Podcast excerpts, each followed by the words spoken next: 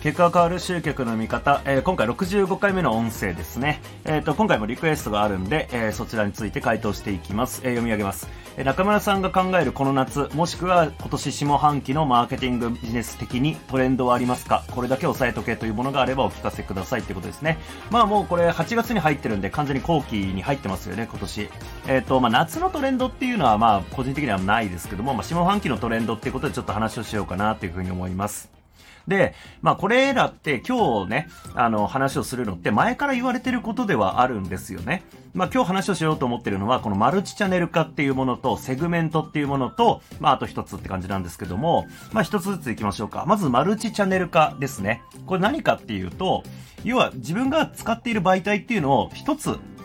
に絞るんではなくて、いろいろ複数使っていこうっていう考え方ですね。で、まあ、特に考え方としては、その、できるだけその工数かけずに、えー、横展開していきましょうねっていう感じなんですよ。例えば僕がやってること実例で言うと、うんと、まあ、この音声が今中心になっているんですけども、この月水金で音声を更新してますよね。で、この音声を、例えば切り抜き動画にしてもらって、えー、それを、じゃあインスタグラムのリール、TikTok、YouTube ショートっていうところにこうアップロードします。ってなったら、今の話だけで、えっ、ー、と、スタンド FM、えっ、ー、と、YouTube、TikTok、Instagram っていう、この4つの媒体が、まあ、攻められたわけですよ。で、かつ、この音声をメルマガで送ったりしてるんで、まあ、メルマガっていう媒体も入ってきましたよね。これでまず5つの、え、媒体を使ってるってことになります。で、さらに、うんと、音声の書き起こしを電子書籍にしたりしてるんですね。で、今、現時点では Amazon にしか、えー、販売してないですけれども、その、うんと、例えば Apple とか楽天とかっていうところでも電子書籍売ることができるんで、まあ、仮にじゃあ Apple 楽天にも売るようになったら、プラス3媒体になってくるわけですよね。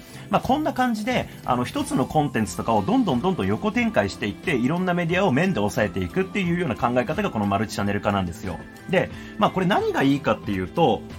あの、結局、どっかに依存しているのは危険だっていう考え方なんですよね。まあもちろん自分が得意なものっていうのが一番こう尖っていて武器になるっていうのはあるんですよ。例えば僕だったらこの音声をショート動画化して、で、そのショート動画を、えー、広告にかけて、で、それを見てくれた人に対して追っかけて広告出していくみたいなことやってるんですけど、まあ、なので結局僕の主戦場は、集客の主戦場は、えっ、ー、と、広告なんですよね。SNS とかを中心とした広告なんですけれども、まあ、とはいえじゃあ、その、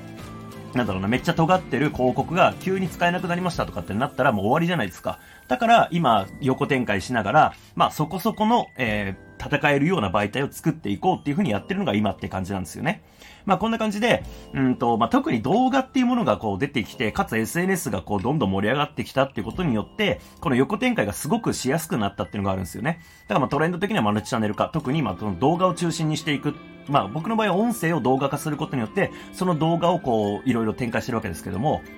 まあこんな感じで、音声なり動画、まあ基本的には動画になるんですけども、動画を使っていくと、まあいろんなところに横展開できるよねって感じ。こうやって集客媒体をできるだけ工数かけずに広げていくっていう、まあ、まあ、集客だけじゃなくて自分の認知を得るとかね、まあそういうことになりますけれども、そんな感じで、いろんなところに手出していくっていうのがマルチチャンネル化。まあこれが前から言われてるけども、今よりね、えー、やりやすくなったっていう意味では、まあトレンドっていうとちょっとあれですけどね、あの、やるべきことなんかなっていうふうに思ってます。で、もう一つが次、セグメントですね。えー、これもまあ言われてきたことではあります。まあ、急にトレンド盛り上がることないですからね。やっぱりずっと前から言われてたけど、やっぱり今大事だよねっていうことなんで。で、まあ、このセグメントは何かっていうと、まあ、個別性を高めるってことなんですよ。例えば僕がやってることで言うならば、A っていう商品を買ってる人に対しては、A っていう商品のセールスをかけても仕方ないんで、B っていう商品のメールでアナウンスをすると。で、逆に A っていう商品を買ってない人に対しては A の商品をアナウンスするし、で、A も B も買ってる人には C をアナウンスするみたいな感じで、えー、こうやってその人の購入履歴とかそういうものをちゃんと管理しておいて、この人はこれ買ってないからこれをセールしようとかっていう感じで管理する。で、それを実際に実行に移すっていうことが、まあ、セグメントっていうことなんですけれども、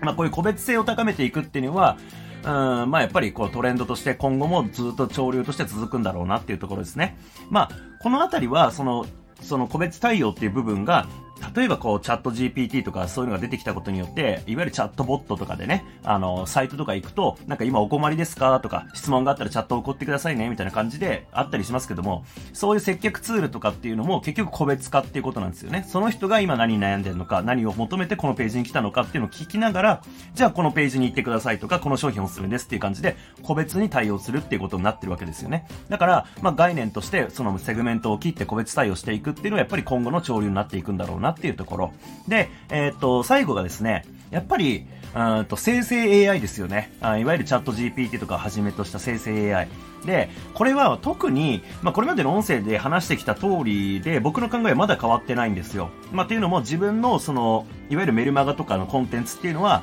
えー、チャット GPT 任せみたいにはしない方がいいなと思っているっていうところ。まあ、それはやっぱり自分自身の経験とか体験とかそういったところを交えた話っていうのが価値になってきている部分があるんで、まあ、より、そのチャット GPT とか、いわゆる生成 AI が盛り上がれば盛り上がるほど、あなた個人の体験っていうのが価値出てくるよねって考えは変わってないです。ただ、いわゆる SNS を攻略するって意味では、もう生成 AI ってめっちゃやっぱ強いなっていうところで。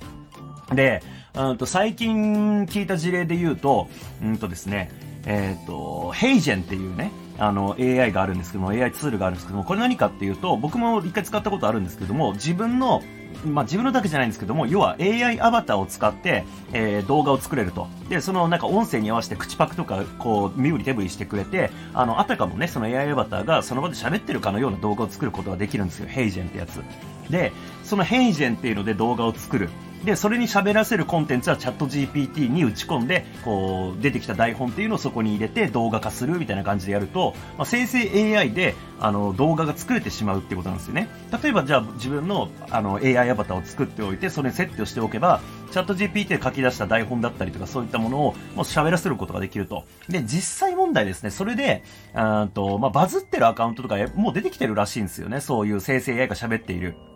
え動画で。まあ、今は多分物珍しさとかもあると思うんで、バズりやすいってのはあるかもしんないですけども、うんと、まあ、いわゆるお役立ち投稿みたいなことをしてる人っているじゃないですか。特にインスタとかだと。まあ、ああいうのって、多分、あのー、自分の体験とかっていうのを絡めずに、こういう時にはこうしましょうみたいなお役立ち情報だったりとか、ライフハックなんで、あのー、そういうのだったら、まあ、生成 AI がね、そこ席巻していくんじゃないかなって感じですかね。まあ、とはいえまあ、僕の考え方中心になってる考え方変わんなくて、やっぱり自分の体験、自分の考えっていうものが重要だっていうことはもう、やっぱり僕の中ではもう揺るがないんで、あの、僕自身の SNS 更新で、例えばチャット GPT に書かせた、え台本を、えー、ヘイジェンで、えー、AI アバターに喋らせるみたいなことはやんないですけども、ただまあ今後それは増えていくだろうなっていう感じ。だからトレンドっていう意味では来ると思うんですよ。ただじゃあそれを自分がやるかどうかってまた別の問題かなって感じですかね。えー、というわけで、まあ、今回はね、マルチチャンネル化セグメント、そして生成 AI の話しましたけども、うん、ただね、これトレンドありますかって聞いてくる質問って、まあ良くないなと思ってて、トレンド関係なくやんなきゃいけないことまずやろうよっていうのがまあベースにあるんですよね。だから、うんと、トレンドにこう振り回せられる人ってたくさんいるじゃないですか。例えばじゃあ、ね、スレッズが出てきたって言ったらスレッズに飛びついて、でももうスレッズ全然勢いないじゃないですか。そしたらあの時飛びついたのって何だったのって話になるわけですよね。そう、まあそんな感じなんで、まあ結局ベースになってる、その成果が出る仕組み自体は変わってないわけですよ。そのやんなきゃいけないことっていうのは、まあ僕がよく言うマーケティングの流れで言うと、人を集めて、えー、価値提供して売るもこれだけをやるっていうのがまあベースなわけですよね。そう。だから、まあまあトレンドもまあ気になる気持ちはわかるんですけども、まあまず、ちゃんとね、あの、そもそもの土台の部分作っていこうよっていうのがやっぱり今年も僕が言わなきゃいけないことかなと、今年ってかま下半期、後期も言わなきゃいけないことかなとは思ってます。えー、まとりあえず、でも、ま今日話したマルチチャンネル化とかね、その辺のまちょっとテクニカルな話になりましたけども、えー、参考になれば幸いです。ありがとうございます。